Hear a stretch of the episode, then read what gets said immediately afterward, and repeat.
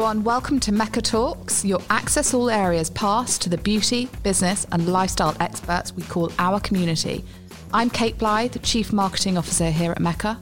And I'm Zara Wong, Head of Content. In today's episode, we're talking about the self, the stars, sense, and spirituality with Vyrao founder Yasmin Sewell and astrologer Alice Bell.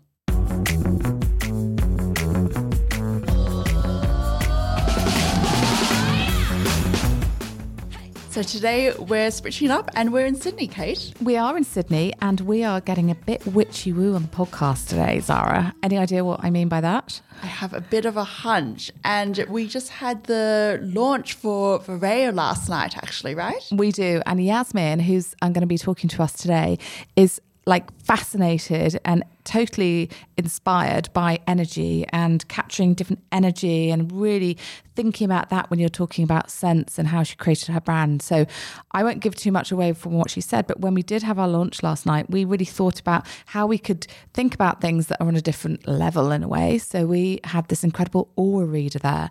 And I tell you what, it was it actually really came everything that she said made absolute sense mm. to me. I was quite like taken away. What did you think? Because you I tried think, it too. Yeah, I think it's really interesting because she says stuff that you kind of know at the back of your head, but she kind of says it out loud to reconfirm and make you feel confident about it, which I thought was really nice. And it's it was really like affirming. It was really, really, really nice. And you know, Yasmin, when she she obviously worked in fashion for a long time, to, and then she founded Vyrao with this idea that you know energetic healing fused with master perfumery is kind of the new way to really yeah. think about bringing a sort of fragrance brand to life and and actually um, you know it's it's super interesting how everybody was sort of feeling the different scents in different ways. So I'm really intri- intrigued um, by it, and we'll you know can't wait to sort of unpick that a little bit. She's got five scents. Do you have a favorite yet? I I love the um, the green scent, which oh, is I Am nice. Verdant, which is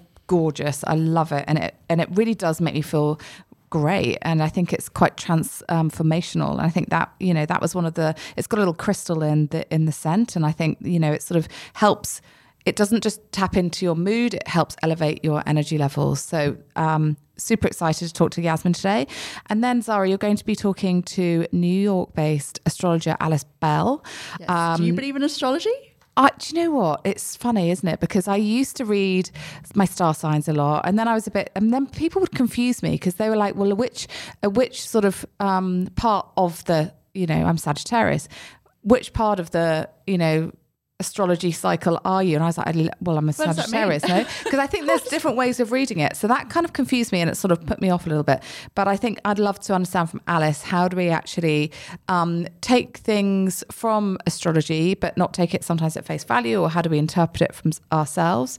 Um, so what about you? Are you are you a I think it's similarly like I'm open to it, but I don't know that much about it. Like I know yeah. I know I'm a Capricorn and I know I think, you know, a lot of my friends have like the CoStar app or the Sanctuary app and it will tell you like you're rising or you're Yes, yes, that, yes. And that's I'm still not really blows sure. my mind. Yes, I'm like, was I'm, this, you told me to download that. Yeah. and I got confused. Oh, I can help you with that.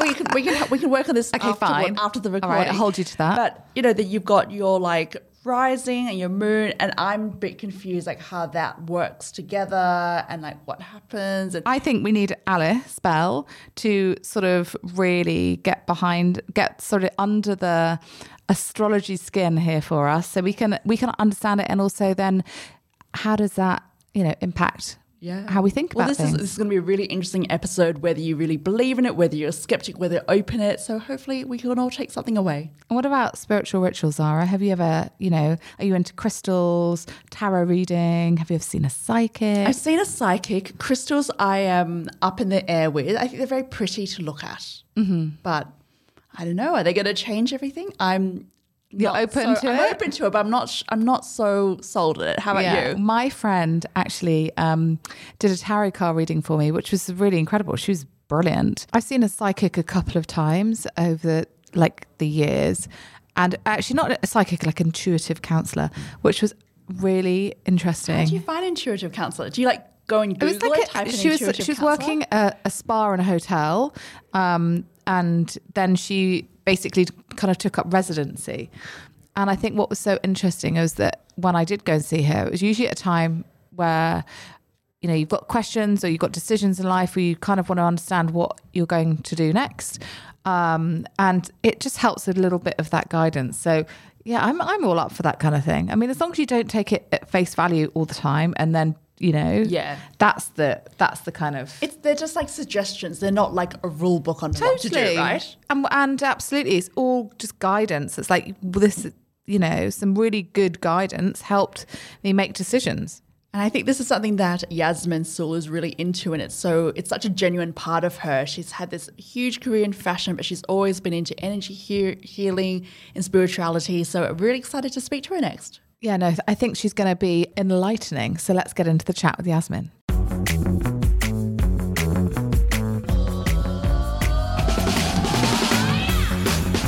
Thank you so much for joining us today, Yasmin. We are so delighted to have you here all the way from, uh, I was going to say sunny London, but I'm not quite sure if it's sunny. It might actually be sunnier than Sydney. Hopefully, there's, sun, there's sunny somewhere. It's actually Yeah. sunnier than here right now. Yeah, so exactly. So, um, and we are so excited to be launching your brand. And I know that yesterday was a big day. Um, we had Vyrao in, in our store, and you were there meeting everybody, meeting press, and you're meeting customers today. And, you know, really super, super exciting for you. So, A, I want to say welcome. B, I want to say huge congratulations on a phenomenal launch. How are you feeling?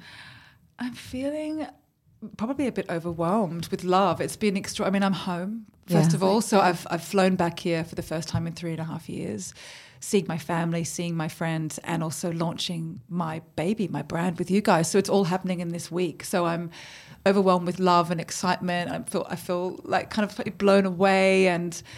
Yeah, my heart is bursting right now. I love that. and you guys have just been so incredible. Um, yeah, I, I, it's it's just so many wonderful things happening at once. It's uh, and my boyfriend's here, you know, and he's here for the first time. Never been to Australia before, so he's meeting my mum. So it's a huge emotional and exciting week for me. It's real like full circle because obviously you're Australian for our listeners who don't know. Yes. Been based in London, Yes. didn't work in beauty, and now you've returned home to Australia for a bit, launched this amazing fragrance brand, seeing your friends and family. So tell us a bit about Vyrao. Yes. Uh, well, so Vyrao, I call Vyrao, I say it's like a multi-dimensional, I say it's a well-being brand, actually. I know we have launched with fragrance. You guys have the first five fragrances in your stores right now.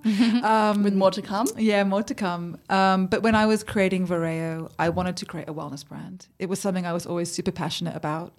I'm trained in many forms of, of healing, energetic healing. I'm trained in Reiki, integrative quantum medicine. I've I've held meditation retreats. I've trained in Ayurveda. I, you know, I could go on. It was always my great passion and love to sort of study, learn, and educate mm. about anything to do with well-being. So I knew I'd move into it, and Vyrao really is about that but it, it sort of came i guess it's like everything i've ever done coming together you know everything i know about brand creativity i, I even want to say fashion because i don't mm. think it's not fashionable Yeah, in a sense you know? absolutely.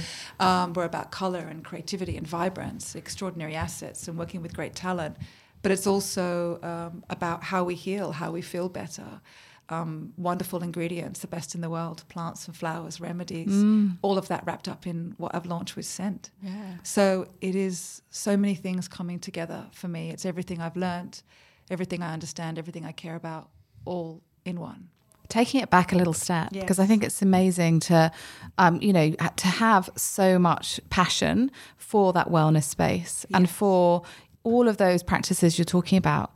And that doesn't just happen overnight. Where does that passion come from? Was it, you know, you as a child, you were thinking, I, I love Reiki, I, you know, I love crystals. Because I think, you know, the, those inspirations really set you up. But where, where for you did those inspirations come from? All right, so we're going to go a bit woo woo now, guys. Let's go, let's I go mean, now that woo woo. you know, I guess I would say that I was born quite psychic. So I was born, and so, and so was my mom, and I guess so was my sister. Now I think about it, I think maybe it's something in my family, especially a lot of people in my family. A lot of the women in my family are quite connected. So. I was quite often seeing things, feeling things. In fact, one of the things I remember, and again, this is going to sound super weird to some people, but I'm just going to say it. You know, uh, when I was little, I used to sometimes open my eyes from sleeping and I would see energy. I'd see color in blocks flying around me. I didn't know what that was, but it was it was almost like colored lights. And I've been told now it's sort of like energy in different forms. It could even have been spirit. And I was always dreaming of things that were about to happen. My mum used to dream of things that I'd done that I didn't tell her. Oh, wow. Right? Like you couldn't keep anything sort of naughty away from things. her. She's like, I had this dream about this boy that you know. I'm like, ah, you know, Busted. Yeah, yeah, yeah. So, and you know, there was always this. Um, I think maybe we're always a bit connected in that Yeah. way, using our Intuitive, intuition, yeah. intuitive. Um, and I think that maybe that has also been sort of a big thing for me. I've always used that intuition, used being able to feel things, sense things. And I guess that's also what wellness is to me too, is being tuned in, being Mm-hmm. connected. Um, that's what this is actually about. Um, and I believe, yeah, it came from there. Also, my mum was always super healthy. I remember the 80s, my mum, you know, she was going to the gym, aerobics and exercise and, you know, into sort of healthy food, always Yeah. wanting to learn about what was good for her, Yeah. trying out a new thing, lots of great fads. I, I, and I also being came from, in a different way. Totally, totally. And also, you know, I came from a Leb- Arabic Lebanese family, although, you know, we're Australian. I'm born in Australia. So was my mum. But my grandmother, Lebanese, Lebanese mm. food, great produce, great mm. happiness, joy, you know, and that was very much about wellness too. We were well and happy and vibrant in Yeah. what we were eating. And I think Australia does sort of breed healthiness Yeah, absolutely. moving to London when I, I first moved to London when I was 19, coming from Bondi Beach to Kentish Town, it was really Quite of like different. diff- different and difficult, you know. And Yeah. it just wasn't about. Naturally, I was just mm. into good stuff, yeah. And it wasn't like that then. It's changed a lot now, but it's it's in me from from childhood. Yeah, amazing. And you know, when you arrived in London as a 19 year old, you quickly um, talked. I mean, we talked about this um, just last night, actually. You launched uh, your own store. And at that moment, as a 22 year old, working, you know, just coming over from Australia to launch a fashion store in London at that moment, how, how did you kind of take that step? I mean, that's courage all the way through, right? Um, and what? How did that sort of set you up in terms of your business drive for the future? It's probably a blind confidence. I think I, you know, when I was thinking about the store, what I wanted to do with that store, and it was again, it was the late 90s in London where service was kind of appalling in all the most wonderful, beautiful fashion stores. So I was coming from Australia, being sort of ingrained in service, understanding how important service was, understanding how important the customer was. That was ingrained in me. So I moved to London and I was going into all these beautiful fashion stores because I did love and adore fashion. I wasn't, I didn't really know much about it. I didn't know a lot about brands. It wasn't something I grew up with. I always say I wasn't wearing mummy's Chanel handbag. It wasn't my life. But, but I, um, I was going into these stores and I was like, God, being treated really badly. You know, it was that old school snobby, let's say, Yeah. Pretty woman, pretty woman, pretty woman We're going moment. back to- it was that, and I was kind of appalled by that. So the inspiration for my store, it was called Yasmin Cho, was service. I wanted to create a space that felt extraordinarily good Mm. for customers. In fact, it was feeling and service first. That, Mm-hmm. That's what I wanted to feel, and it was the fashion that came second. Yeah. I didn't really know that I kind of had a good eye for finding great designers. That's kind of what I became known for, Yeah. and it was the basis of my career. But it wasn't actually originally about the fashion; it was about the feeling. Yeah. And I was thinking about in my, one of my interviews yesterday. I mentioned this. I was like, "Gosh, that's kind of what I did with Vyrao too. It was Is that the about feeling? how do we make people feel better. Yeah. Maybe that's always just what I really That's- care about. yeah. You know, how do we feel better? What am I going to create in a brand? How do I, if energy is the source of the brand, a product that can spark joy and happiness and boost your energetic Mm. field, your, you know, that was what it was. And now it's a fragrance. It's absolutely beautiful. So, yeah, the feeling always comes first for me. And I think I realized that that's what I did back in when I was 22. Yeah. I also didn't know what the hell I was doing. and I was sort of like, It um, made it, it had it a huge out. impact. yeah, it had a huge impact. I think it was also it was um, respected. I think I found a lot of wonderful designers. I launched, you know, people like Rick Owens and you know all these amazing designers uh, of the time, especially like big, great, cool '90s designers of the time. But I, you know, it was just I was experimental. I didn't have someone saying to me, oh, you, "You can't buy that because it's not going to sell." I was buying the most avant-garde, mm-hmm. ridiculous, crazy, amazing showpieces that no one else was buying because I was like, again, it was all instinct and feeling, and it was wonderful. So as a result, people loved it. People were coming from all around the world to the store. I had, Yeah.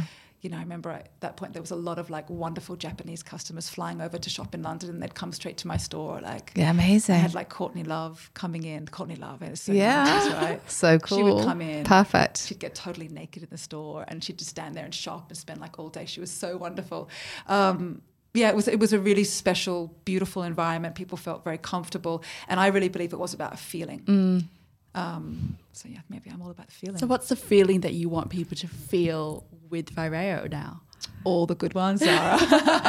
so what I did with the fragrances, and I guess the reason why we made them quite differently to other fragrances is there's definitely always been a connection. You know, the connection between scent and emotion has always been there. We know that. Mm-hmm. You know, when you smell something, it's one of the few things. It's only it's only scent and music that can really take you back somewhere to your past. It is like time Mm. Yeah. travel. It's a time machine. You Yeah. know, that really evoke like such an. You, you don't put on the clothes you wore 20 years ago and feel the way you did that day. Mm. You don't taste the food that you did. It's it's scent definitely. and Definitely. It's because of the way that we're wired in our brain. It's the amygdala and the olfactory. Amygdala is memory and emotion, and, and olfactory is is scent. They're together in the brain, which is why they're so linked. Mm. So that's always been there, but. I wanted to take that a little further with how we created them. So I went to Lyn Harris, who was our wonderful, like one of the world's best noses. And I said to her, Can we create scent? But I don't want to talk about the smells because I know mm. she makes great smells. There's no doubt. Um, but I talked about the emotions, the good feelings that I wanted each of them to evoke. Yeah. And with that, it was the certain plants and flowers that we use that we know trigger those feelings and emotions that make you feel like we know lavender makes you feel calm. In aromatherapy, we understand the science is there. The science is there in scent too. And I'm going to go into that much more in my next, in the future of my business, the science. But it's there. And so I am also trained in flower remedies and essences. And I was feeding Lyn sort of things that we could use that would make you feel the feelings, the feelings of protection, self love, Mm-hmm. liberation, sensuality, um, transformation. You know, f- you know, wanting to feel new and alive. All those good feelings that we need, and we are living in a very, you know, the world is intense. You know, Mm. um, people. I think more than ever we've experienced mental health, feeling, you know, anxiety is Yeah. huge. You know, we use, you know, a lot of orange flower in one of our fragrances in I Am Verdant, which is extraordinary for antidepressant and, and awakening the spirit. You know, so every single ingredient that we've used was there to make you feel better. And then thankfully, Lyn Harris is like so incredible at making fragrances that she made them smell absolutely wonderful. And launching the brand, I know this, but lots of other people will not know this, made you feel better. Yeah. So you were there and you said you woke up one morning and you th- thought, I need to do something different here in my life. You were having a pivotal life change moment. Yes. You painted your house green, the Really colour of the brand. Yeah, green's green, really green. Yeah, really green. And, Kermit the Frog and green. it started. green. Green- the- it's green screen green. green screen green Yeah, yeah. and it started your kind of journey into this brand development and interestingly you i think for when you were you were talking to me about this you were saying that that was just you needed some sort of change and you needed to, that Mm. feeling to come from you first so tell us a little bit about that because it is a it's a really cool story i love it Yeah, well, actually, that's exactly what happened. It was 2018. I left my last really big job in fashion. I'd had so many big jobs and, and so many projects. Zara knows all about that. She was there. Um, and I, uh, I really felt that now I was like in my mid 40s. You know, I'd gone through a separation. I was a single parent. I was now co-parenting my children with their father. It was like you know a big, a big change. And I guess I realized then that it was not since my store, Yasmin Cho in 1998, had I done really my own thing that was actually really what I was about. So I knew uh, the first thing I felt was I'm going to do my own thing again. I didn't actually know what it was, and I remember when I announced it to one of my girlfriends, I literally felt an energetic rush, like electricity, blast through my mm-hmm. body. I was like, "What the hell was that?" It was Wow. like a yeah, which hasn't happened many times in my life, but it has happened. Um, and I was like, "Okay, I'm going to do I'm going to do my own thing. I don't know what it is, but this is going to be my life's work." yeah But I sat, you know, and I think I, whenever we go through a big change, and when I know everyone probably has that's listening, the, the best thing is, is to do sometimes just to sit mm-hmm. and really let things move and mm-hmm. shift and sort of take a moment to see what mm. comes. You know, if you try and force and force and I'm going to change something, so I'm going to do mm. this. Sometimes you have to just put your hands out Yeah. and just go, okay, let's just see Yeah. what comes. Sometimes the action's not taking the action. Totally, exactly, beautifully said. So that's what I did. And the first thing that came to me was green. just like this this voice or something just saying, everything needs to be green. I mean, I think green is so healing. oh so Uh, it's i mean so it- healing. that's quite uh, like a It was so loud. what color hold on what color was your house So my house before was white. white You know, it was just a white house. You know, and you it was just white. and you you felt no It has i'm gonna green. it's we're going green We're going green, and I just Yeah. and I was like, just I just kept hearing green, green, green. I mean, you know, and at that point, I'd never really. I had a little garden. It was kind of crappy, you know. I was like, so then it was like I planted the you know the garden. I learned you know I did all of that, and I said to one of my friends who does houses, he's also a part of Vyrao as well now. Joel Bernstein, he does wonderful houses. I said, Joel, I, I called him up, hey, I just want to change. I just want to do something. I think it's going to start with the house. I've got to change the energy of the house. We've got to shift things now and I just want something. I want green, and I was thinking a nice little gentle lime, something soft, like a Farrow and yeah, yeah, yeah. a little lovely single- little, you know, feature wall. Yeah, yeah, super chic. And he came to me with this palette, and it literally was. I'm just going to say Kermit the Frog, you know, it- Yeah. it- or green screen. he was like, "That's your green, darling." unmissable. And I was like, "That's not my green, babes. That is like, there's no way." And so he's like, "And the ceiling is going to be green too." Oh, and I was wow. like, "No way am I doing the wa-" so." I was completely resistant at first, but then I put a little bit on the wall and I stared at it for about a week. And I was like, yes. And it really is a, it's, I mean, like not many houses of my color.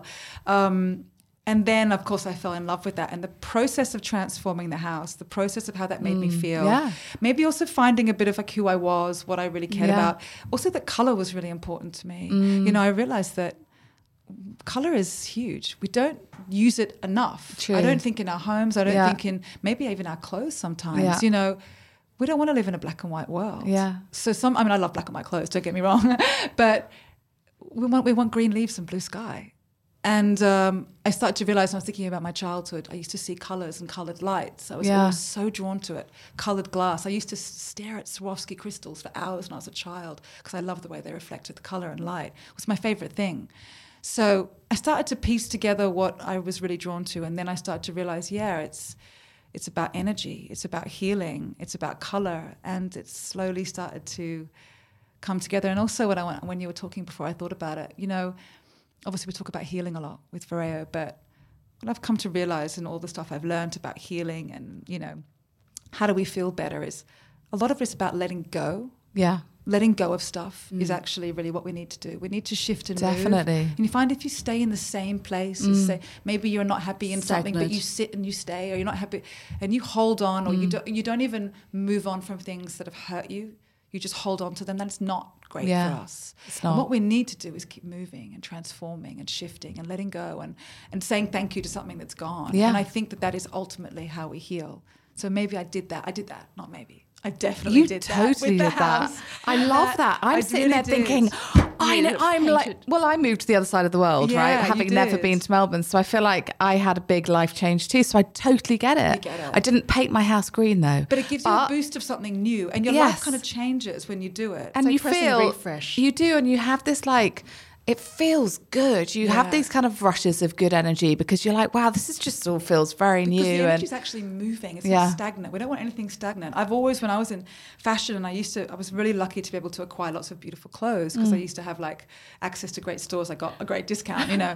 But I was always like, at the end of every year, I would always clear out or give away the clothes I didn't because I didn't want any stagnant energy in my home. Mm. Yeah. So and it, you know, whenever you do a spring clean, somehow everything just feels, Feels good, yeah. Doesn't, and, and something really good comes or Yeah. something great happens. It's like move and shift and clear. Have and you always been like that, I've always that- been like that. yeah that i like an love energy that healing i love that principle? Clear- yeah, absolutely. It's one of my It's a bit like favourite Mary things to do. but it is. Yeah. Um, I think it's true. Again, again, I think it's all energy. Yeah. What we hold on to, what we move, how we shift.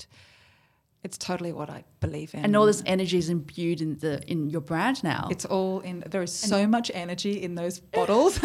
so you thought when you were when you were okay so we've got the greenhouse Yes, got the greenhouse. and we've got the good energy coming and you're Yeah. having rushes of good energy and then you thought okay so i'm going to create my own thing and which moment did your mind sort of go to this wellness kind of beauty Hmm. space and also the other question i have is around this collective of creatives that you've pulled together to help Hmm. you you know build this brand because actually you've got some phenomenal people working with you Yeah, it's a really collaborative business. So I think, do you know, one of the people involved in my business, um, who's been with me for a long time and been a huge guide to me, is um, a woman called Kat Hall, who's a psychic medium. And of course, she is a shareholder in my company, so she's on that. She's there, and actually, uh, you know, she's been a great, great guide and help. She's incredible. She's part of actually one of our future fragrances coming up, which I can't talk about today. But um, I think I was speaking to her actually. Now I think about it, I knew I was moving into wellness, healing.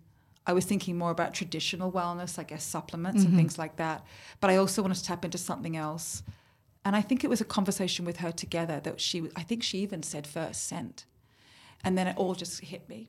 Um, and um, and I realized I'd always been really, yeah, I'd always I'd always adored fragrance. I launched many. I launched Frederic Malle into the UK. I launched Escentric Molecules when I was at Browns. I had a long connection with great fragrance brands that I knew were wonderful. So I was kind of tuned into that. Never thought in a million years I'd do my own.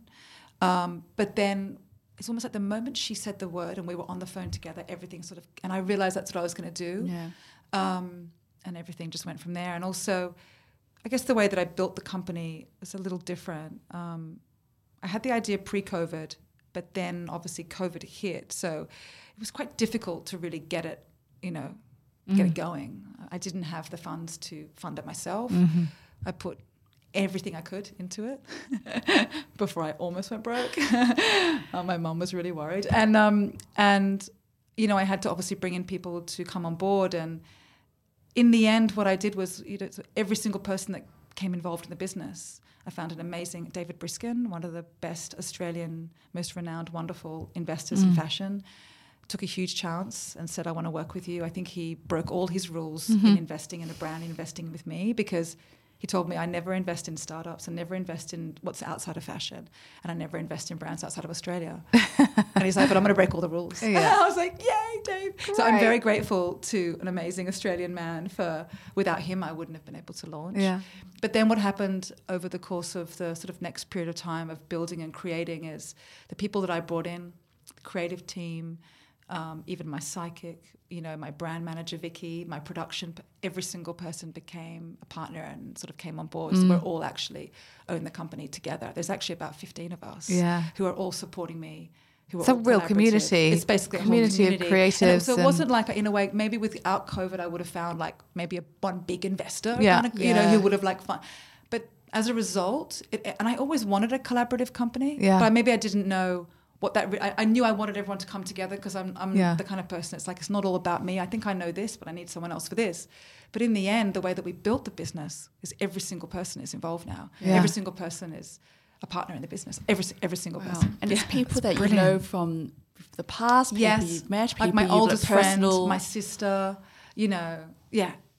Mel- you've got a yeah, you've got a great crew in there. We've got a great And actually, you've got um, Brick Smith, who um, Brick, Brix Smith, who Mm-hmm. Is Smith Start, who is phenomenal, and she was in um, the rock band The Fall in the eighties, and she is I know her super well, and she is just uh, you know she is incredible. And you were saying that she's helped you with some of the names. So she's like the most amazing songwriter, you know. Yeah. And I was like, I think I I went to her and I had some names to the brand. I was like, oh, I'm gonna call one Witchy Woo. What do you think? She's like, I love it. I love it. She's American. She's great. But she also, I think she was the one that said. I am Verdant. That's a great name. Yeah. I was like, oh God, it is a great name. And then she also came up with the name Ember for our first um, candle. Um, and then with some more products we're launching next year, I went over to Brixie's and we had lunch and we brainstormed the name. She's brilliant. She's brilliant with Yeah, names. I love- Fantastic. I Yeah. love the names because, as you said, it's not about like the notes, but like No. how you want to feel and Yeah. like how you want your future self to be. Yeah, totally. I mean, I can tell you about the fragrances now. Oh, yeah, if you- please do. So, so there's we good launched, segue. Totally, good segue, Zara. So we Mm-hmm. launched with five, um, which you have now. So the first one is called I Am Verdant. Is- was that your first one? Well, they What actually came all came first? together. Okay. they all came together. Georgette came at the end. Yeah. but that was it took a bit longer to do that, get that rose right. But Lyn presented me with a with a handful. So Yeah. it was all. Um, but the first one I always say is I am verdant. I like it because it's an affirmation. You say I, and I love the word verdant. We don't use it very much. Mm-hmm. Yeah, so it's so alive. And so Vyrao comes, it means I am verdant, I'm vigorous, I sprout green growth. So the name also came from green. Yeah, Yeah. Love so I was it. like, we're going to call it. And then my friend, again, amazing a writer called Hannah Hanra, was just researching green because of my house. Yeah. And then she found this word Vyrao, which is what it means. So then I am verdant, I just thought was a, it just sounded so alive. Yeah, it's I also lo- present. it's present. Yeah. So that's the name of our, one of our first scents, which is super green. That one's about transformation, illumination. It's like a boost of energy. Um, bergamot, cyclamen, orange flower, iris. It's cleansing and wonderful. It's like being in like, you know, green grass. yeah, It's- it it's is. wonderful. You, you can It's literally fresh, feel yeah. the grass around yeah, you. Yeah, that one is great. Um, Kerry's, like- Kerry, yeah. our producer, is nodding over there. She, She bought was it wearing yesterday. She bought it. She bought it. It's lovely, right? Um, So that's called I Am Verdant, and I, yeah, that was definitely Brix. He was like, "That's a great name." um, the next one's called Free Zero Zero, and actually, Free Zero Zero was Lyn's working title because she was working on the Freedom Liberation Scent based on the emotion, and I just like the name Free Zero Zero, so I claimed that for that fragrance, and that one is so delicious. It's like I think universally the one that's the most loved because it's just like it's lemon and mandarin and vanilla and jasmine, and it's like it's a bit like a sort of I know, lemon cake or something. you know? um, and that one is about it is like a summer holiday in a bottle. You know, it's about sensuality and liberation. Um, Is that the one with water lily in it as well? that's all. Sorry, thank you for reminding me. That's also got Oh, yeah, water lily in it, which is not something that's really used I in loved this. fragrance. I loved this story. But because I'm trained in flower remedies, Mm. I knew that water lily was something that really gives you it gives you courage of heart. Mm-hmm. So again, having this sort of you know, being able to get up and go and like do something. I love that, you know, courage of heart. Courage of heart is such a beautiful. And I read Yeah. that when I was learning about it. I passed that over to Lyn, and she used that in Free Zero Zero. Um, we all need a bit of that, don't we? Mm-hmm. Yeah, we do. The next one is um, the one that everyone told me I couldn't name it this, which is Witchy Woo. I love loads witchy woo. friends Love how like- self-aware it is. I know. And this funny. is your it's most like po- this is your most popular It scent, is. isn't It it? is. Yeah. It definitely is. Um, this one, I think, 'cause whenever I like, obviously, I talk about you know being a little psychic when I was Yeah, growing up, bit witchy. bit witchy, exactly. So whenever I would meet someone who was kind of into that, I'd be like, oh, she's a bit witchy woo. Yeah. You know? Yeah, yeah, yeah. I even say witchy poo, but I wasn't going to call it witchy. Do you, So- would you consider yourself witchy woo? I'm totally witchy woo. yeah. yeah, And I know a witchy woo when I see one. So I always reference that in a fu- in a funny way. So that was the scent that uh, the brief to Lyn was empowerment, actually. And when I smelt it, the, what I felt was, yeah, we use we changed the word empowerment to courage. We say this one's about courage and cre- and creativity. It feels very creative. It's quite magic. Um, and I just want to call it witchy woo, and everyone told me not to. But now it's the most popular and the most googled, and it's, I think it's the best name. I think it's it's just has that kind of whimsy to it as It well, is. which is you know what It's we're humorous. Yeah, and it's I fun. love It doesn't take itself seriously. Yeah, and I think yeah. fragrance can maybe go a bit serious Yeah, can do. So I wanted Can to be not- intimidating. Mm. Exactly, and I think I wanted the brand to feel super approachable. You know, although we make things at the we'll talk about more about this, the highest level of quality. Yeah. Like it really is extraordinary what we're making. I didn't want it to feel elitist. Yes. Um, and I just thought it was cute, you know, witchy woo. Um, and then the next one is Magnetic 70. Again, another one of Lyn's working titles because it was the one about magnetism. Mm-hmm. And I just liked it. And also it smell it's very woody and leathery. It's vetiver, cedarwood, frankincense, elemi, angelica seed. It's amazing. And this one is also with the ingredients we used, it's very much about protection. Mm-hmm. It feels like you're carrying around something something very sacred and spiritual with you. yeah, I love that. I always say it's like a golden orb of protection around me when I wear it. It's like a cloak of armor or something. Yeah, it really is. Mm. It's also about attraction, but when we say attraction, it's not like, you know, attract a hot guy or a hot girl, whatever. Yeah. It's more about attracting good things to you Yeah. and clearing away the negativity. I love that. You know, I think so much, you know, fragrance has always been marketed in a way always like to attract someone else. yeah, the sex appeal of it. Absolutely, Yeah. always, right? But when I was making these, I was not even remotely thinking about that. I was just thinking about what you feel in yourself. Yeah. So Magnetic 70 is really sophisticated and beautiful. Yeah, I love that. So they all kind of relate to what they do, Mm-hmm. that one attraction and protection. But the last one is called Georgette, which is named after my grandmother from Maroubra. And uh, she, I wanted that to be our rose. I spent the Mm-hmm. most time on the rose. I know everyone does a rose, but I want, I mean, I love a rose, but I wanted to do something a little different.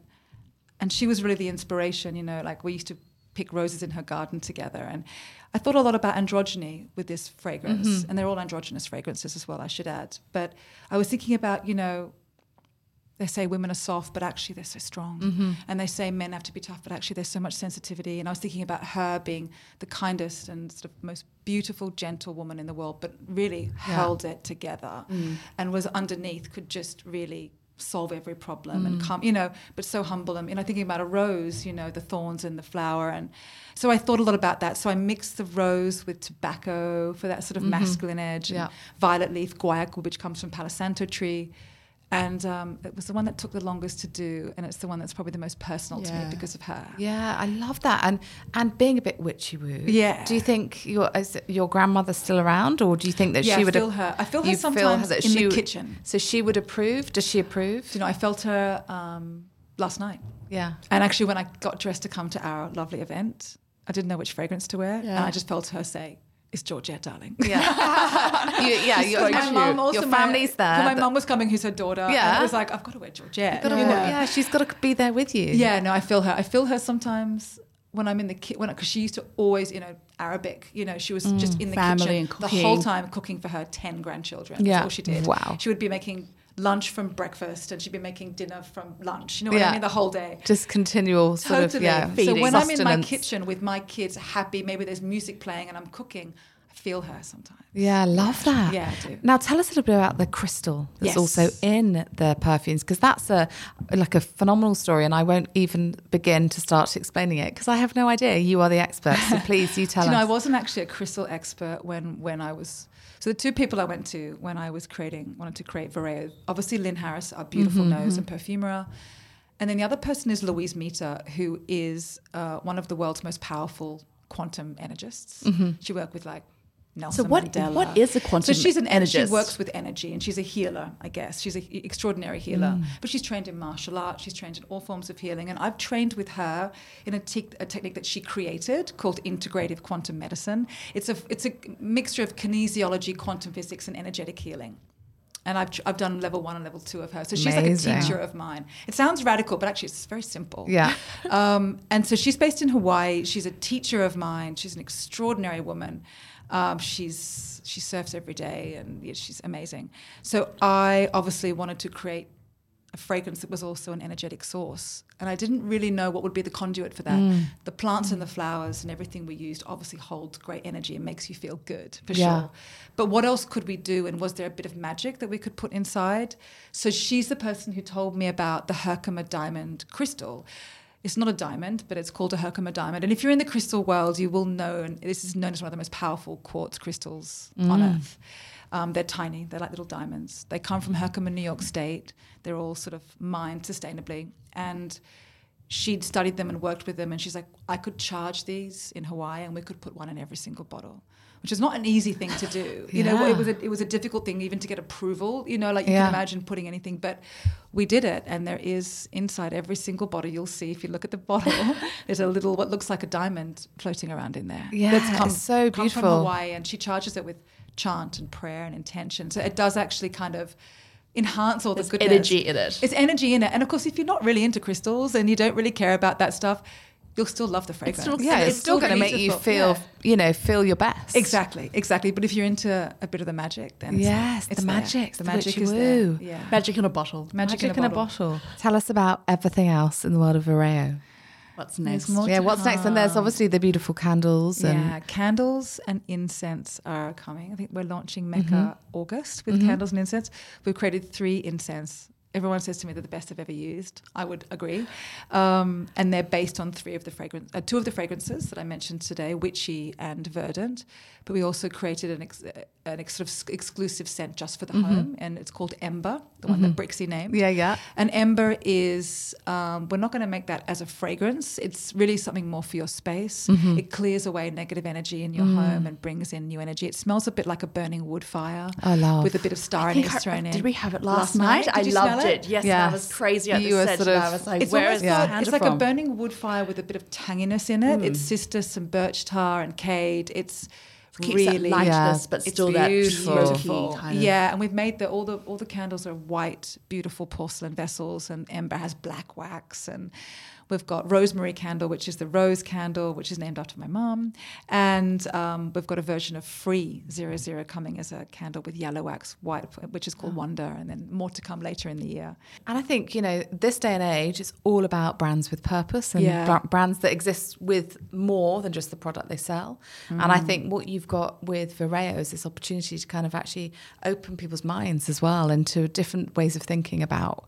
You know, perfume, scent, creating a mood. Yeah. Actually, it's taking it a step further, which I think is fascinating. Yeah. And you know, I'm I'm excited to see how people feel once they've bought this your Yeah. your brand and your products and actually hear their stories of actually changing their you know is Kerry sitting over there in our in our podcast studio today feeling transformational Yeah. with your I am verdant you know how does that actually get communicated by by that community of people who are going to become your fans as well We've had a, such an amazing response for uh, from our customers who are from our website, like in the UK, people who are messaging every day saying, I've bought this and I feel this. I've bought your pack and I don't know which one to buy because I feel this when I wear this and I feel this when I wear that. Um, it's re- a lot of people with Georgette. I think because that's the one that's about the heart and self love. A lot of people feel they put their hands on their heart when they talk about that that, that fragrance. It's really mm-hmm. quite Yeah, it's extraordinary. like a lot of meaning in it. Totally. But you know, one thing I didn't mention before was what I was thinking about this brand. It was that 2019 period and coming in my, sitting in my green house, thinking about I, what I was feeling was that we were going into a new age. We're about to move into officially the age of Aquarius. Yeah. We did. I think it was that December that we did. And I was sort of calling How long sort is the age of Aquarius? of, 2000 years. So do you know a lot about like I'm not like an astrology expert, but I do know So- that we moved from the was it the age of Capricorn we were just in into the age of Aquarius Oh, officially. Okay, so it goes really long time. it goes for a really long time, which is why there's about the dawning of it in those songs in the 60s. It was Mm-hmm. Yeah, the yeah. dawning for a long time. Um, so we moved into it officially. And I remember feeling that I knew that that was happening. And I'm an Aquarian too, but I was thinking about. I I felt I called it the age of consciousness. What you were just saying, Kate. Mm-hmm. Yeah. You know, like the brands that we really will connect with moving forward will have maybe a deeper purpose and meaning, Definitely. and resonate with us in, in more than just looking cool and Yeah. you know having Yeah. a nice image or you know maybe just a nice packaging, but something that you know had lots more more care in it Mm. and, you know and everything that we've made with Vyrao and I can honestly say everything was been made with so much care and love Yeah, that we wanna put absolutely. out. Um, and I've made choices that are probably less commercial like the, the level of oil quality I could have Mm. made the fragrances three times more expensive to, to hit the margins we should have hit but I didn't want to do that because I wanted the quality to be there and Yeah. to be still approachable enough Yeah. um, for a Not precious for a precious product. And I I remember with the age of Aquarius coming, of course, I forgot that you know when you go through a time of huge transformation, usually bad stuff happens. So of course, it's been an intense few years, but I think it's the beginning of. Yeah. Are you feeling you feeling good, excited now? Are you are you able to sit back? And I'm sure your psychic or you know one of your healer, um, the people that you work with, Yeah. would actually help guide you here.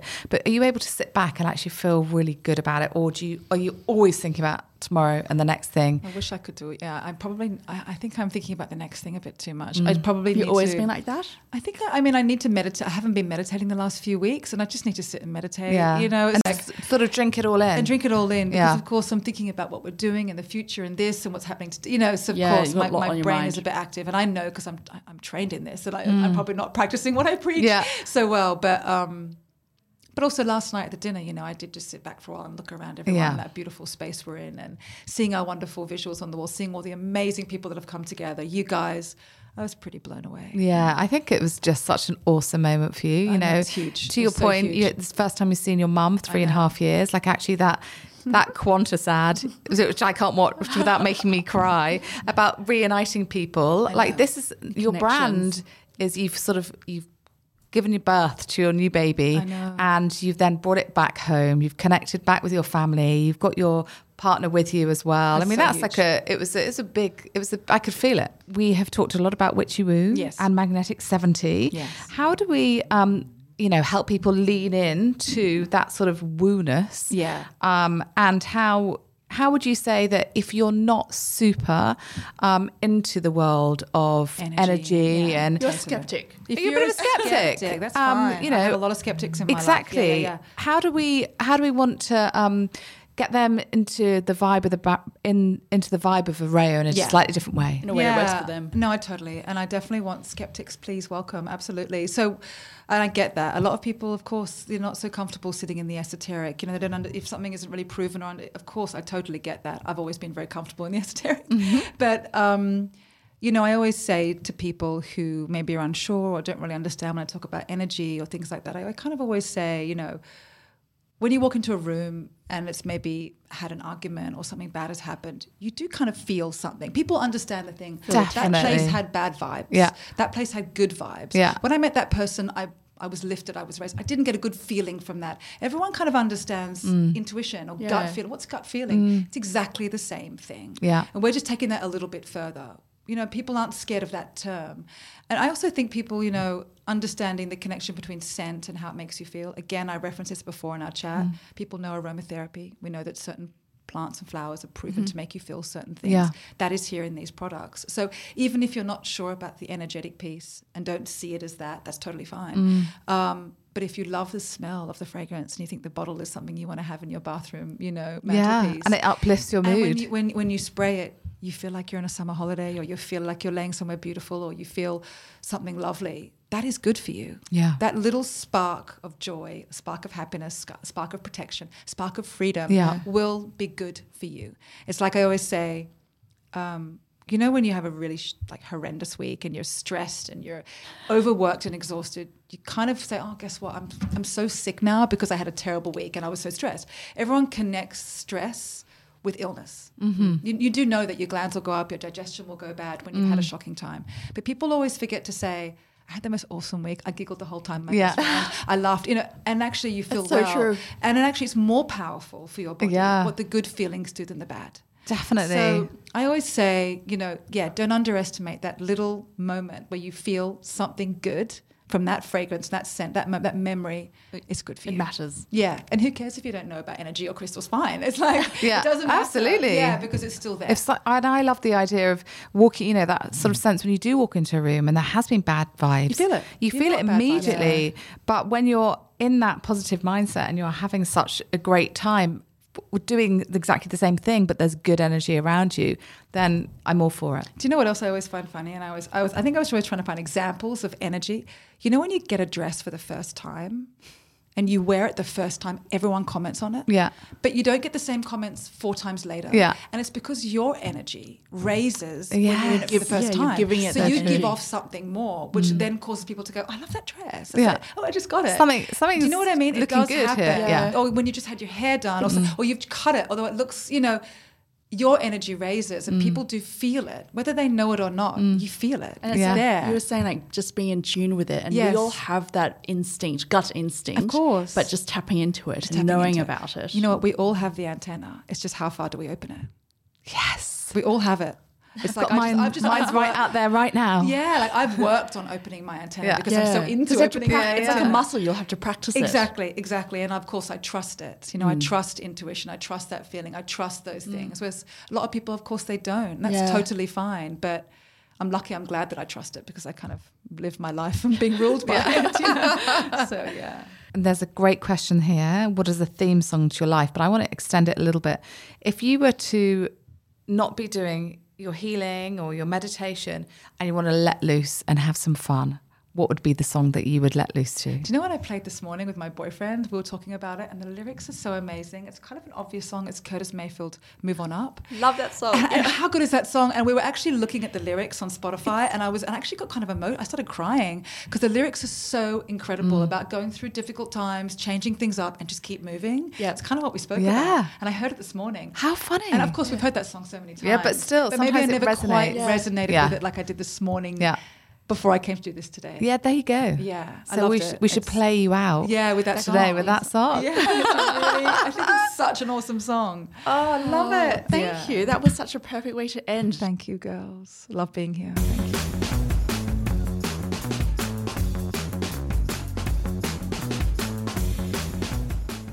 Welcome to Mecca Talks, Alice. We are so excited to have you. You are on the top of our list ever since we started this podcast, so we're so glad to finally have you on here. Thank you for having me. I'm so excited. So, take us to the beginning. How and why do you become an astrologer?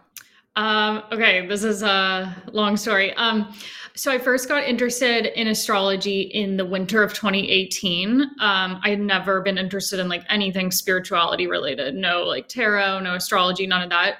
Um, and I think I first got interested in it because I was obsessed with looking up my compatibility with this guy who wouldn't text me back. I know that sounds so stupid, but it, I was just like obsessed with reading my horoscope. Like, am I going to have romance now? Are we compatible? And from there, I kind of pivoted and realized that I could pull up my whole birth chart. And once I got into that and realized that there was more to astrology beyond just your sun sign, because Aquarius, yes, that resonated with me, but like I f- feel like it didn't fully explain certain parts of my personality. Um, and when I discovered my whole birth chart and one by one, like I went through all the planets, Googled, researched, taught myself how to read it, that was what really resonated with me. And I just, from there, I was hooked and I became obsessed with reading other people's charts.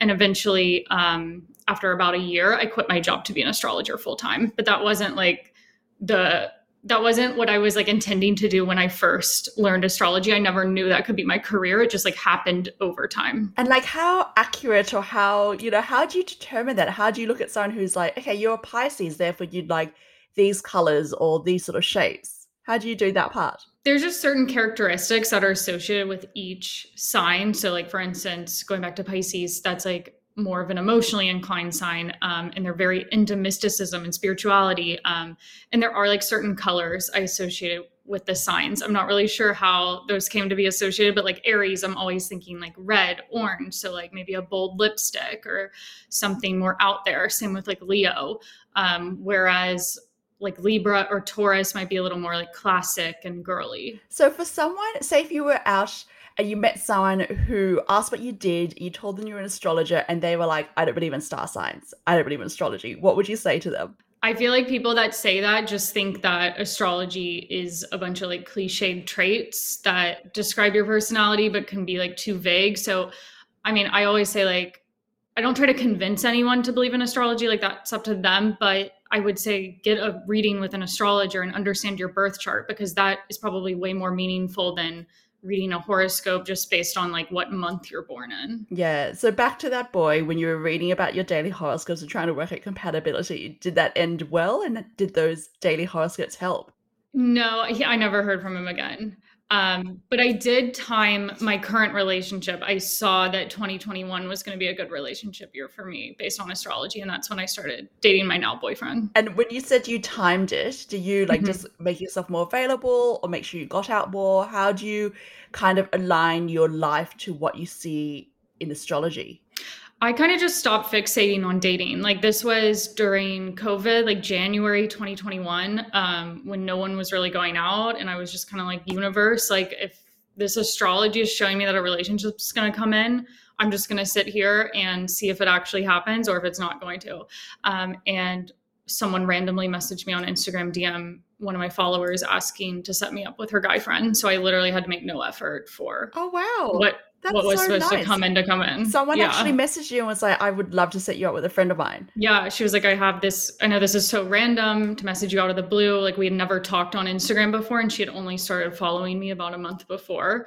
But she was like, I have this guy friend. I think you guys would get along really well. Do you want his birth info? to look at his chart. And did you do that? yeah, I looked at his chart um, and I saw that he had a Scorpio moon, and that just showed me he'd be like there'd be more of an emotional intensity and that we get along in that way. Um, so I agreed to the date. And when you started getting into astrology, and before, and also when you became a full time astrologer, what did you discover more about yourself? I feel like it all goes back to like my love life and how that was such a point of difficulty for me throughout like my teens and my early 20s. Like I was always the single friend always having like super obsessive like fixating thoughts on people that just weren't interested in me and i never understood like why i couldn't have success in that area of my life um, so reading that in my chart and like seeing that those patterns literally were spelled out by like where my planets were and what signs and what houses in my chart was really validating and like helped calm me down and like accept those parts of myself. So I think for a lot of people, they probably just know their sun sun star, sun, sun sign. That's what I'm trying to say. Mm-hmm. And you mentioned houses just then. What are houses and what are the differences between houses and mm-hmm. what do they have to do with your sun sign? Okay, so I feel like we should go start with the birth chart. So that's based on not only what month you're born in, but um, the exact date, the exact time, and the city which you were born. And from that, you get what's called a birth chart, which is like a circular, um, circle shaped chart with like different symbols that um, stand for each planet. And then it's divided up into 12 different sections, which are like these pie slices in within that circle. And those are the houses of the chart. Um, and each house represents a particular area of your life. So, like one of the houses pertains to home and family, one's for relationships, one's for children, um, others are for money and career, and so on and so forth. Um, but yeah, that's like where astrology gets like a little more complicated. You can do your chart online for free, right? A couple of websites. Yeah, yeah, yeah. I recommend astro.com. And then also there's this one called astro-seek.com. Those are great places to pull up your chart. And will you not necessarily have something in every single house, right? Yeah, so normally people will have like a cluster of planets across a few different houses, and some houses are empty, but you all, every house in your chart is ruled by a sign and you have you actually have all 12 signs in all 12 houses in your chart. It's just like when there are more planets in certain houses that just means that area of your life is a little more emphasized for you and there's more focus on that area of life throughout your whole life and what's the difference between rising sun and moon signs and how do they interact with each other? Mm-hmm. So, your sun sign is the one you probably know, the one you're looking at for horoscopes um, and for other astrology content. That's based on the month you're born in. And that really stands for like your like core sense of self, your identity, also what traits you're working on developing within yourself. Um, so, sometimes it does take a little while um, to grow into your sun sign. So, if like you're an Aries and you don't fully relate to Aries traits, maybe that's something you're working on throughout your life to become more assertive and more confident. Um, and then your rising sign, that's based on like the exact minute you're born. You really need that for the rising um, because it changes so quickly. And it's the sign that was on the eastern horizon when you took your first breath. And the rising sign represents how you come across when you first meet people. Like, what do you like to project of like what parts of your personality you project out into the world? Um, do you come across as confident or shy or i guess a little more guarded? Um, and rising sign also influences how you dress and like just like how you present yourself. So it has a lot to do with personal style and like beauty tastes.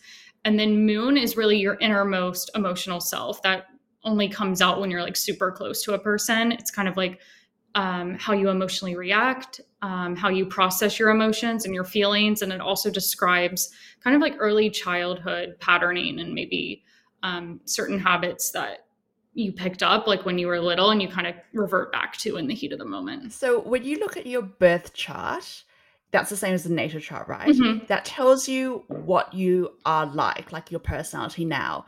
What do you, how do you use astrology to look to the future or to guide mm-hmm. you in some way. So that's what's called a transit chart. That's where the planets currently are in the sky today, applied to your birth chart. And when you, as the planets move um, around your birth chart, so the planets in the sky move at like varying speeds. So some take years to get through a sign, while others take a matter of days to get through a sign. Um, when those activate certain parts of your chart, like your planets and your houses, that's when you can expect certain areas of your life to get activated and have events happen. So, getting into a relationship, for instance, or getting a promotion at work or moving homes, that's based on where the planets currently are in relation to your birth chart. And I've always wondered this, but there's so much like astrology content produced by like Northern Hemisphere people, mm-hmm. astrologers. Yeah, yeah. Does that relate? How does that relate to Southern Hemisphere? Like, are we on the are we like a day or two later or does it change because of where the planets go or is it all sort of universal? It i mean it's all going to happen at the same time but based on your time zone like if something if the moon is moving into cancer um, on a particular day like let's say the moon's moving into cancer on a wednesday in the us um, it's going to happen at the same time like in australia but it'll be the day ahead right? So it'll be mm. thursday but it'll still be the same time yeah. And do you like so you've been doing astrology pretty much since 2018. So it's mm-hmm. been about 4 years. Yeah. Have you seen people's appetite for astrology change over the few past few years? Yeah, I feel like COVID was a big turning point with astrology. I mean, I think it had been on the rise since like 2017, 2018 right when I was getting into it, but I noticed during the pandemic like especially the demand for like readings from me and like the amount of mm. astrology content on social media and the amount of people talking about it really increased in 2020 yeah why do you think that is? I mean i, I, can make some guesses like people spending more time and reflecting yeah, and trying yeah, to like yeah. reevaluate priorities but also just being like uncertain like people would always ask me like when is the pandemic going to end? And like i can't give a definitive answer to that but like it is helpful. Astrology does give um, helpful insights into when to expect certain timing to happen in, in your life. And I feel like that was reassuring when everything was yeah. so uncertain then. How can you use astrology in the best way to help you guide like your life or maybe not guide but sort of give you some suggestions yeah. So, I mean, first, like starting with the birth chart, just understanding like where are your unique talents, like what areas of life might you want to lean into more to feel the most fulfilled. That's represented by the different elements of your chart and what houses are filled and where like your moon is or your north and south nodes. Um, and then as well, I feel like it's so helpful with understanding the timing of your life and understanding that like you have your unique timeline and these changes or these job promotions or relationships are going to come in like when they're meant to for you and that's not always like the timeline society might have. Oh but i mean after since the dating and like now how do you use astrology to help guide you? Um i would say i look at astrology mainly to figure out when certain events are going to happen. Certain personal events in your life. Yeah and like to help me not fixate on like needing things to happen right in that moment. I feel like I have such an impatient personality and sometimes it's helpful just to know, okay, it will happen, just not like right when you might want it to. And what can't you find out through astrology? You can't find specifics. So a lot of people will come to me like, "Will I get back with my ex?" I can see if there's going to be relationship activity. I can't see who it's with. It might be someone from your past. It might be a new person. I can't see like hyper specific stuff like that. Also, um, it's like up to the individual's free will. Like I could see if there might be a job change, but I don't know like how like what company they'll decide to go with. I can't see that type of stuff. So for, for someone who's sort of tangentially interested in astrology, maybe reads their like charts online, but they want to learn more about it, what is the best way for them to get more information? Um, I would say my podcast is great for free information. Like I have so many episodes on like the houses, sun, moon, and rising, like basic beginner stuff to more advanced astrology. Um, I also have two courses on learning more about reading your birth chart and also um, learning about how to predict with astrology. So those are on my website. And then also I have like a list of books to start with. Um, like there's a great beginner book called like the only astrology book you'll ever need. Um, and then it's a good name. Yeah, exactly. And then Chani Nicholas is another astrologer. She has a great one called You Were Born for This. I feel like both mm-hmm. of those are really great if you don't know a lot and you want to start interpreting your birth chart. And how about apps? Because I feel like there are so many astrology apps now, and I've downloaded a couple and then started using them and stopped using them. My favorite is that same astrologer, Chani Nicholas, has an app called Chani, C H A N I, and that I love it because it pulls up your chart like in the circular format so you can really see like what houses there are what planets there are i feel like co-star is really popular but i'm not a huge fan of that so in this episode, we're also interviewing Yasmin Sewell from Vyrao. Mm-hmm. So it's a fragrance brand and it's all about so the mysticism and sort of like vibe inducing aspects of fragrance. And we also talk a lot about self-care. So mm-hmm. you know, self-care can be in so many different things to different people. Could be a facial and herbal tea or energy healing and aromatherapy. Would you consider astrology a form of self-care for yourself? Yeah, definitely. Like I feel like for me, I use it as like almost like a tool of therapy, like better understanding yourself um, and your own patterns and behaviors. And on top of astrology, do you explore other areas in that sort of like world, like crystals or mm-hmm, meditation or mm-hmm. tarot cards? Yeah, I definitely meditate regularly, um, do yoga. I have gotten into like past life regression, not recently, but like that is something that interests me, like talking to your spirit guides and like um, I have someone channel that for me. And then also I have been like hypnotized and like experience memories so wait, from past I've got lives. so many questions now. So what is past life regression? So it's when you can either like have someone go into a trance and do it for you and kind of tell you what your past lives were or I once got hypnotized myself where I had like literally experienced memories from like centuries ago. And do you do that to like learn more about yourself or where you're going, or is it just like an experience?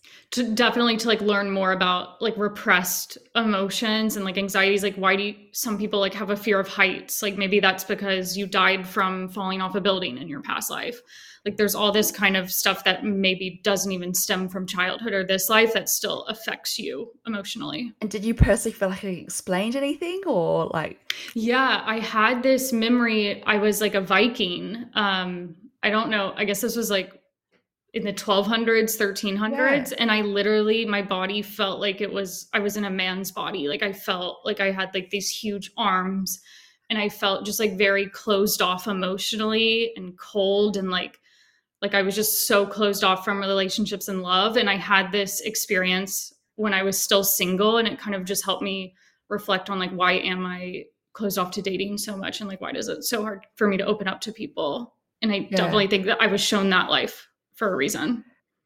Wow, that's so interesting. Have mm-hmm. you done mm-hmm. that since? Like, would you, is that like, when would someone decide to do something like that? Or I, should? I feel like everyone's interested in it. So I feel what people, the thing to note is like, you can't go into something like that with like expectations of like, I think I was this in a past life. And mm this is the life I must have had because usually you get end up getting like something you didn't expect. Like I did not expect yeah, to be a Viking. I was like, I'm gonna be like a chic person in London or you know, like something like that. Because I think that's kind of what, you know, everything like whether it's astrology or tarot cards are looking for some sort of guidance. You have to be open to it and it's not looking not looking at that as giving you a different answer, right? Yeah. I think that's when people's expectations maybe can't be met. Yeah, yeah, yeah, exactly and having that like healthy sense of what it could be. What do you think is the intersection between astrology and fashion and beauty? You came um, from, you know, you worked at Vogue before, and you, mm-hmm, you know, you do mm-hmm. some stuff for us in British Vogue. Yeah, yeah, yeah. I mean, I do do more astrology content for fashion brands. I would say the intersection there is like I mentioned, your rising sign kind of explains your personal style and how you like to dress. Also, where your Venus, what sign your Venus is located in, and maybe what house that tells a little about like your personal tastes, like what what kind of clothing, what kind of home decorations you're drawn to purchasing, like how you like to spend your money. So those two elements of your chart definitely tell more about personal style. So, as an example, do you want to do yourself as like what's your mm-hmm, rising mm-hmm. sign and what's your Venus and what you mm-hmm. tend to go for? I would say it comes out with my Leo rising. Like I like bright colors. I like a lot of like um, fun prints, and yeah, I don't really like wear black or neutrals a lot. And that's like a very Leo thing. We were talking before too how it's Mercury retrograde when we organize it. So for people who don't know what Mercury retrograde is, because I feel like it's used in such common parlance that it almost has lost its actual meaning. What is Mercury retrograde? So Mercury is the planet that rules communication and like how you think and how you talk to people. Um, so when it's retrograde, which happens for three weeks, three times a year, which it is now when we're recording this, um, all areas of life pertaining to like technology, communication, signing contracts, traveling, um, get kind of thrown into a confusion or those areas tend to get delayed um, or there needs to like you need to go back and revise certain elements of those areas. Um, so a lot of times you'll end up like projects at work might be slow and you have to go back and like revisit something, or you end up hearing from someone from the past and you kind of like reconnect with old friends. Um, I always I always advise not to get back with an ex though during this time because it's kind of it's more of a time of like getting closure or maybe wrapping things up rather than like starting something new and like pushing That's- ahead that's actually like a really positive way to see Mercury retrograde because mm-hmm. people just people at work be like, oh, it's Mercury retrograde, like no wonder your laptop's not working or something. But I think that's a positive way to see it that it's a way of like closing things off, right? Yeah, I say it's good for doing anything that has like the prefix re in front of it, like reconnect, revise, reflect. Um, I'm not sure, revisit, like any of that. Yeah, like going back to something and re-looking at something again. Mm-hmm. And it mm-hmm. happens three times a year for three weeks each, yeah. which we worked was like nine weeks out of the year. So yeah, it's yeah. almost like tw- a fifth of the year, yes. which is a big part of the year. but also it affects technology and communications, you mentioned. Yeah. So, like, I would always double check, like, before signing an important contract or like sending an email. Also, I notice like you tend to have a lot of like recurring thoughts come up. So if there's something that's been bothering you recently and you haven't said something about it, usually Mercury retrograde will get you thinking about it a lot more. So kind of slowing down before you maybe confront someone about a problem or like get upset. So at the moment, you mentioned transit charts before about mm-hmm. telling us what will happen in the future when you overlay it to your personal birth chart, what is happening in the planets at the moment for the next few months? So there are eclipses going on this month. Um, so that's like the most major thing. So there was a solar eclipse in Taurus on April 30th and a lunar eclipse in Scorpio coming up on May 15th, a few days after we record. Um, and those eclipses also happen again in the fall, in October and November. So if you do have Taurus and Scorpio as like your sun, moon, rising, or a lot of planets in those signs in your chart, these are, tend to be more major for you um, in seeing like change or bigger life developments take place. Um, also, Jupiter's gone into Aries. So, mm-hmm. this major transit of early 2022 was Jupiter being in Pisces, which was all about kind of like a rise in mysticism and spirituality, but also kind of more emotional or like a little confused about maybe what your next steps need to be. So now that Jupiter has moved into Aries until the end of October, um, it's kind of more like you're wanting to act on like traveling abroad um, kind of like learning something new taking a risk in some area of your life just feeling like a lot more action oriented and like energetic as we head into the summer that's really interesting mm-hmm. so that jupiter goes into aries May 15th. No. To, oh, oh, Jupiter Ju- Jupiter went into Aries May 10th. Oh, the May 10th. Scorpio lunar eclipse is May 15th. How often do like eclipses happen? About every six months. So the last round of eclipses. So it's actually not that often. Yeah. So they always happen across two sets of signs or one set of signs, two signs. So right now they're in the signs of Taurus and Scorpio. So every time it's Taurus season, every time it's Scorpio season, for the next two years, you can expect eclipses to be going on. And that's when things are changing. It kind of like, you know, shakes yeah. things up a little bit. Like fast paced developments, a lot of change going on.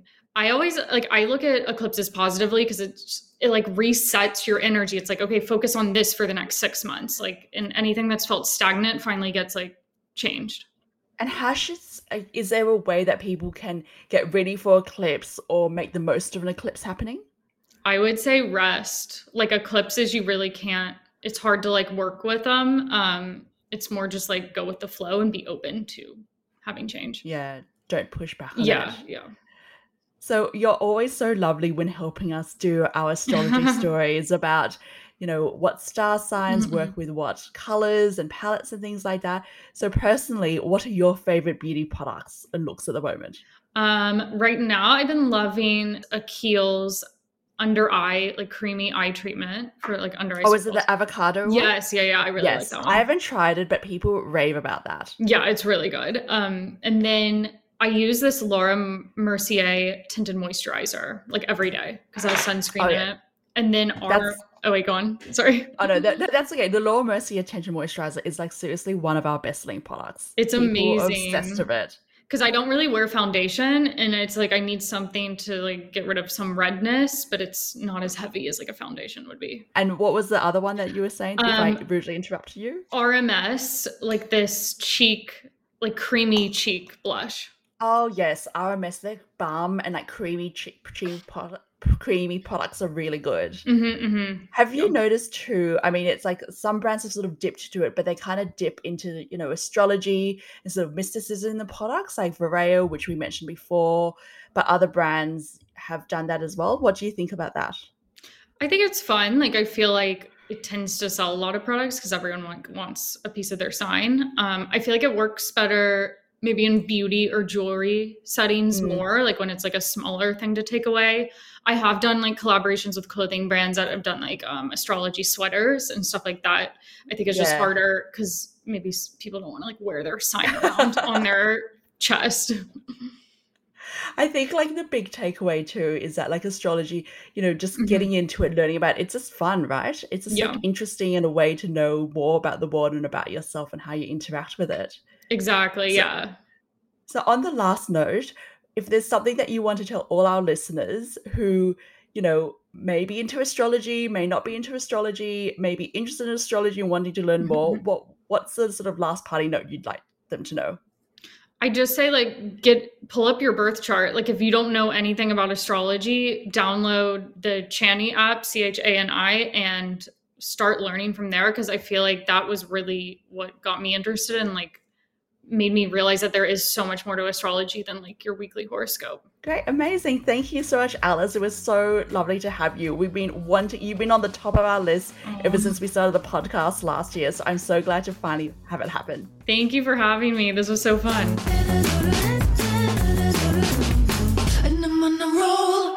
Thank you for listening to this episode of Mecca Talks. If you liked what you heard, follow us on your favourite podcast app and you'll be notified as soon as our next episode becomes available. Don't forget to rate, review, and share this episode with your friends. To stay up to date on what's going on in the Meccaverse, find us on Instagram at, at Mecca Beauty or join the conversation in our Mecca Chit Chat Facebook group. You've been listening to Mecca Talks. Thank you for joining us.